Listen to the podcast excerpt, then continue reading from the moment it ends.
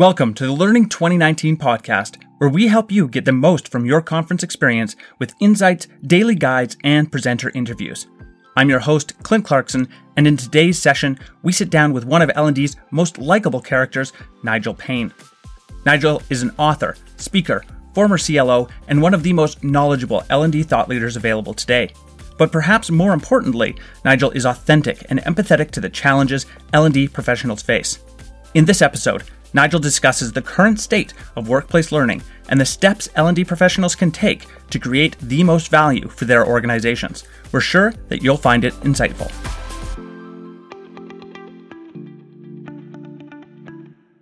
Nigel, thank you so much for joining us for the, the first Learning 2019 podcast recording. And I want to ask a really important question of you.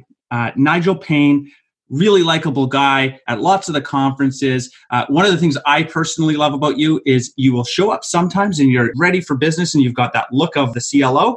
And then other times you will show up in a hoodie and you look comfortable and you're with the audience and engaging. Uh, you, have got this sort of neat character. And I think it would be great for everyone listening to know a bit more about Nigel Paine and how you became Nigel Paine, L&D superhero. What is the origin story?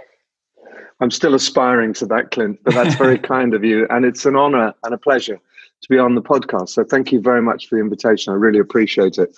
Um, how did I get to be where I got? I suppose out of um, partly out of be, doing it, you know, that one of the things that drives me mad about certain pundits around L&D is that they've never actually done the job. And I've mm-hmm. been there. I've been a CLO. I know exactly what it's like. And I'm very sympathetic when people tell me the limitations, the pressures, uh, what is what, what the world and the environment that they actually have to deliver day in day out. So I'm not one of these people who stands apart and says, "Oh, you should be doing this and you should be doing that." Get in there and realize that it's actually quite a tough job, and particularly in large companies where everything is being defined. So that's one thing. I, have done it, and secondly, you know, I, I have worked around the world with L&D and, and others and CEOs uh, in organizations. So I've got a pretty good idea of what works and what doesn't work and where people should be moving and where they shouldn't. But my philosophy is not to kind of bomb, be bombastic and bombard people with you must. It's really to open their eyes to possibilities. And I think if you can open people's eyes to possibilities, you've got a much better chance of building change. One of my favorite words is experiment. And I say that again and again to people. Hey, don't bet the bank, just a little experiment. Try it. What have you got to lose? Just try that. See if I'm right. And if I'm not, what have we lost? We've lost very little, no, no, or hardly any money and hardly any time. But if it works, hey, we've sown the seeds of something great. And I think above all, that people in learning are important. And as the world gets more crazy, they become more important because the only way any of us are going to survive in this world is to learn, relearn, and be confident lifelong learners. Who's going to facilitate that? Guess. Know, all of our all of our friends out there. So that's what I do. So I teach. I teach on a doctoral program at the University of Pennsylvania. I teach for Chicago Booth on their executive education. I work with companies, I do research, I write books. So I have quite a, I, I think quite a varied, interesting life. Other people would say it's a nightmare, but for me, I get a lot of variety and I get a lot of insights and I learn and I try to share the learning. It's as simple as that.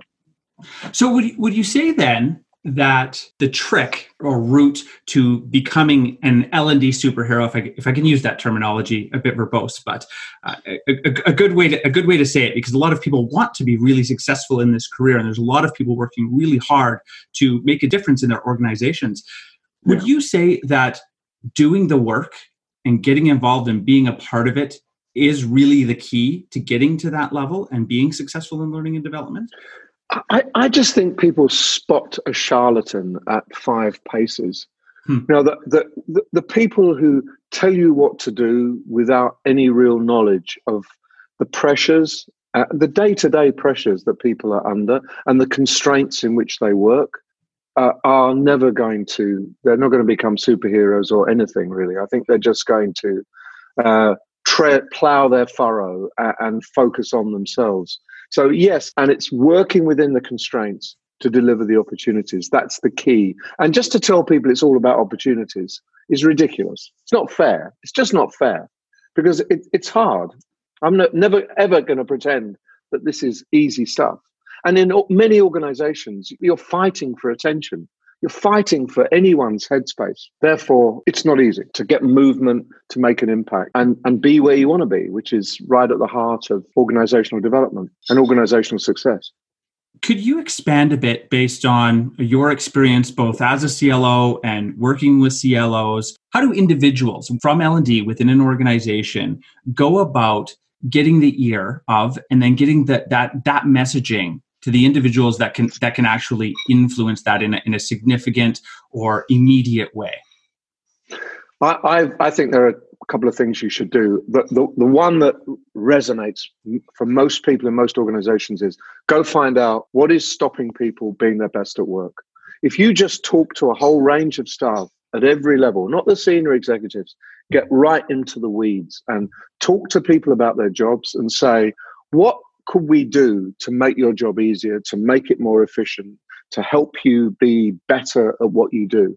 And people will tell you, they'll share their frustrations. If you can encapsulate that and present that to the executive and say, these are the problems that I think we can solve or we can begin to solve. Will you come with us on that? Only a, a completely crazy executive would say, we're not interested in solving problems. they all are. And if you focus on how we can make this organization more productive, more effective, deliver better, rather than how do we increase the amount of learning? No one cares about that really. Fundamentally, no one cares. So I, I don't think that's your conversation opener. It's about increasing productivity, increasing effectiveness, increasing engagement, and increasing happiness at work. You know, I, I'm not embarrassed about talking about those things. I think people should be a way, way more comfortable with their work than most people are. And that there are still far, far too many people right the way across the world and, and right the way across the US who absolutely loathe their jobs. And it's usually because of the deep frustration they feel when they try to do anything. You know, there's barriers thrown at them and the pressure is put on them. So I think L&D has got a massive role in easing that pressure and helping people. And you, people, the, the, workforce need to see L&D as a group who can support them and help them, not a group who get in the way and force them to do rubbish like compliance and bore them and, and stop them doing work. It's got to be it's to help them do work, and that is the problem. The L and D is not off, not always loved, and and it's very hard for L and D people to recognise that in some circumstances, in many organizations, you're kind of the enemy, not the not the friends, because you just create barriers. You've got to flip that completely to be the people who make life easier, not make life more difficult. Now, you released a YouTube video that I think fits into the the dialogue so far here, where uh, this I believe this is from April of 2019. There's a YouTube video called "Key Trends in Workplace Learning," and and this is a quote from it. Learning inside organizations is changing dramatically. It's probably going to change more in the next two to three years than it has in the last 20. And based on what you're describing right now, it sounds like the the importance of L&D making that shift, if, if they haven't already, towards being a contributor to the organization and, and convincing the rest of the organization that they are a contributor by making contributions, obviously. Uh, could you elaborate a little bit more on that, uh, sort of tying those two things together, the, the shift that's happening or that is going to happen in learning and development, and then the role of L&D changing their own brand and, and yes. what they need to do there? Yes, and that, those two things are obviously integrally linked. To be a fully functioning, useful L and D in the present and the future, you've got to change your brand and change change your identity and change what you do. I think that that I suppose there are a couple of keywords. One is velocity, that the speed of business, things are hotting up, disruption, the, the complete technological transformation of many organizations makes it very much less stable than it used to be. And in a stable world, you can take six months to develop a nice program and you know, get it right and have it go through you know 26 stages. In an unstable world, you need results tomorrow. So that L&D has to focus on solving problems. And if that means you have to do something that's quick and dirty and messy and takes 24 hours to implement, that is going to be more useful than taking six months to do something perfectly. And I think that the big shift is the fundamental role of enabler facilitator and helping people do it for themselves and not creating dependency where we do it to you. Because we haven't got time and we haven't got capacity to do everything that needs to be done to every person in the workforce. They have to feel empowered and enabled and facilitated to do it for themselves. And if you can do that, then it makes L&D's life really easy because there's a whole bunch of stuff going on that they don't control, they, they don't have any input to, but they're helping and creating the environment where it can take place. That is a massive shift. But I can't see any other way out of this quantum leap in learning that has to happen in organizations. So, you know, basically if L&D could focus on building growth mindsets in staff rather than fixed mindsets, i.e., creating a cadre of people who believe in their ability to learn and believe in their ability to change and modify what they do because the organization is changing and demands it.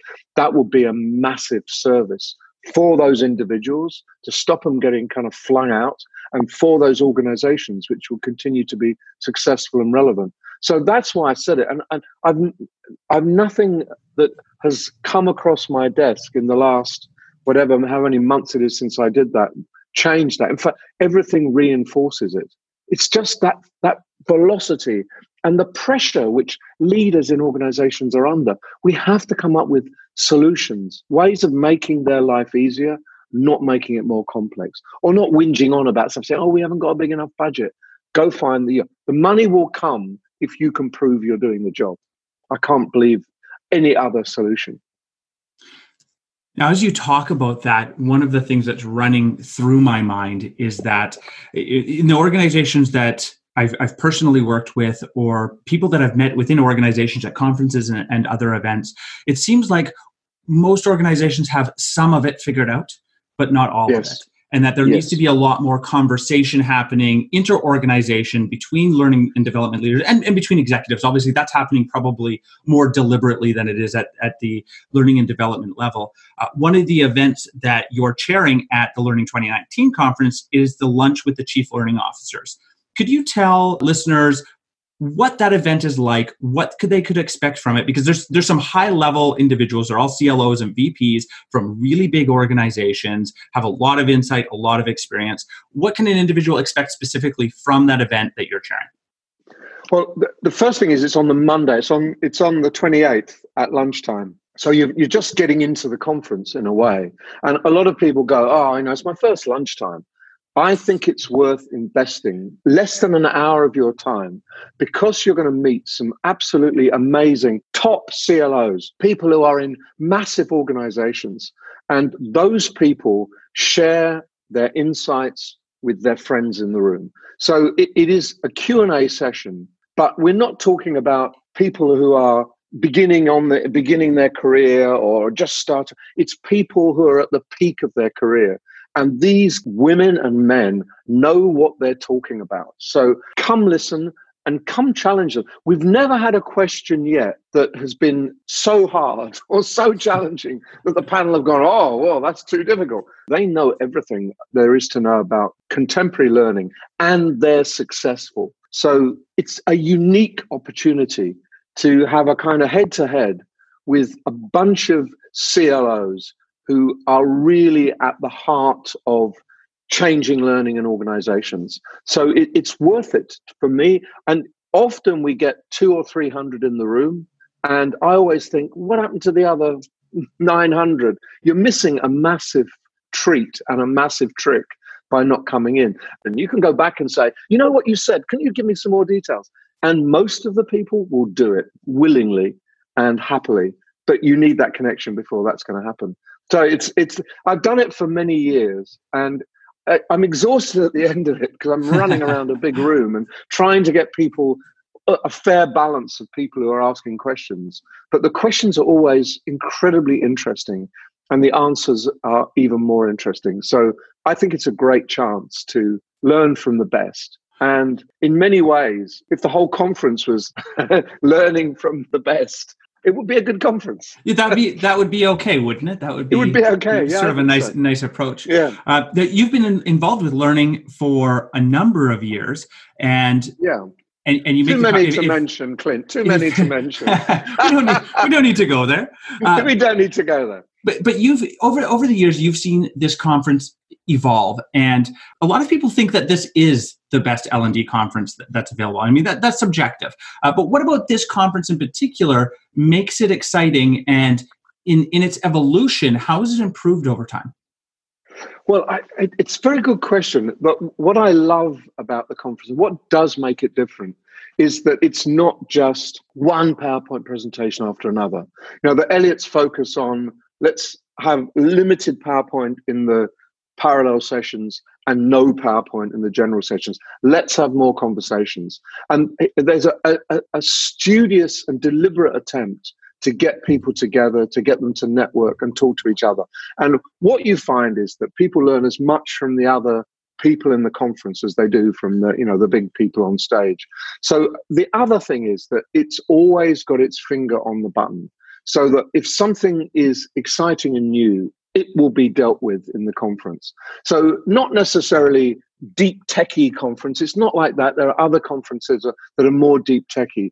But in terms of looking and scoping where L&D is going, there is no better conference. And I've really enjoyed, I've had been some fabulous sessions and I've really enjoyed meeting people. And the, the, the, the conference attendees are usually pretty senior in organizations and they usually kind of want their value for money and they want their questions answered and that means you have very challenging conversations so i've had some great sessions that that where I, I, remember one session when I was talking about the challenges facing CLOs, and I had a whole kind of thing. Uh, I had it all planned, and I said, "Well, let's just pull out what are your challenges in the room." And in five minutes, we'd filled up two flip charts. And I said, "Well, you know, which is the most important?" And they all voted on the most important. So we talked about it, and they said, "Well, what about the next one?" We talked about it, and then the, the hour was gone. I, I didn't do any any of the things that I'd prepared. We focused on what was going on in the room. And I walked away thinking, I should do more of that because I thought it was incredibly engaging. We had some great discussion, and nothing that I had I, I, thought I would would have said, I said because it was really interesting and interested in what people what was concerning people, not what I thought concerned people. So it it, it can be a it can be a, a great varied fun group of people trying to do things that are not always uh, directly about learning. There's some really oblique issues. Like, for example, on my general session on the last morning, which I hope people come to, I hope they all stay around for it. I'm kicking it off with Robert Swan. Robert is an Antarctic and Arctic explorer. Robert is not a CLO, and he would never be a CLO. But what he has to say about leadership and learning is really, really interesting. You don't get that at other conferences. You don't get Antarctic explorers turning up at learning other learning conferences. But this conference allows that, allows that breadth and, and allows the kind of weird and oblique to, to take place. So I'm I'm I'm excited about this conference as I am every year. And it feels like just just based on my own experiences with learning that much like TED does with their TEDx talks and, and their, their TED conference, where they work with the individuals coming in to make sure that they will create enough value for the audience at the conference. And it feels like learning puts a lot of effort into that, making sure that each individual is prepared, uh, that the event that they're hosting, whether that's an intensive or a hallway experience or a concurrent session, that they're ready for that and that they're ready to deliver it at learning. Uh, a lot of other conferences I've literally never talked to anyone until I'm standing at the front of the room giving a presentation. So there's, there's a, there is a very deliberate effort to make that happen. Before yes, we wrap this I up, I, would like to ask a, a, specific question about one of your sessions. Uh, it, it is at 9.15 a.m. on Tuesday, the 29th. It's called Look Up if you want to build a learning culture never start with learning. I really like that line just as a as an individual quote. Tell us what that means and what people could expect if they attend that event with you. Well, I, I wanted my latest book is about learning culture because my perception is that if you can build a learning culture, the learning takes care of itself. So the culture is what will support and encourage people to learn and share and so on. But I also wanted to write a book which which was the philosophy of it was don't bury down in the weeds. Don't look down and say, oh, we need a course here. I mean, look up, look at the big world, look at the organization, and put in what is necessary to make that organization successful. And I, I, think learning culture is a very, very important part of the general organization culture. But you don't get a learning culture by increasing the quantum of learning. You get a learning culture by building trust, by building a climate and technologies for sharing, uh, by great leadership that embodies those values of trust and openness and sharing knowledge. So the, the, what I'm what I'm going to do in that session is share the very simple model of learning culture. And one of the things I, the reasons that led me to write the book was that so many models of learning culture are incredibly complicated. Like Senge with his fifth discipline, his 15 learning disabilities, his 21 laws. You go cra- you go cross-eyed even thinking about it. I've got a very, very simple model, stage one, stage two, that, that delivers or begins to deliver the process of learning culture. And my message isn't that learning culture is, is the end of a massive journey that you've got to go on anyone can start to build the conditions. Whatever the state of learning is in your organization, you can begin. And I think that's a very optimistic message for everyone. I, I think you should start that process, even in a very small way, because it will pay you back. You get the people on your side, you get the, the members of the organization on your side. They will deliver in spades and make you look unbelievably fantastic. And that's a good thing. That's a good result, I think that's a very good result and a very different result than a lot of L&D practitioners are yes. experiencing. Uh, yes.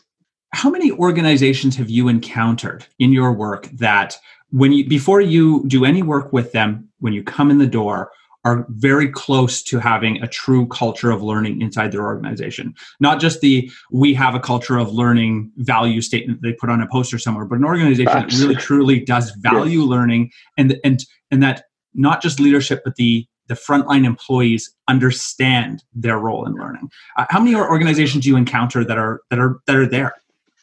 Well, I've got I think five or six case studies in the book of organizations who are there. But the interesting thing is that not one of them talks about we have a learning culture. They talk mm. about compl- they talk about completely different other things. But by meeting those organizations and by working with uh, their staff, you know, it was obvious that that's what they did. So there are enough to be able to point the way forward. But many organizations actually claim that they are they are learning organizations. And some of them are so far from being learning organizations, it's almost embarrassing. And that was another thing. I wanted to clarify what it meant so that, you know, I had one very large organization say, oh, we're pretty close to building a learning organization. We're just about to establish our corporate university.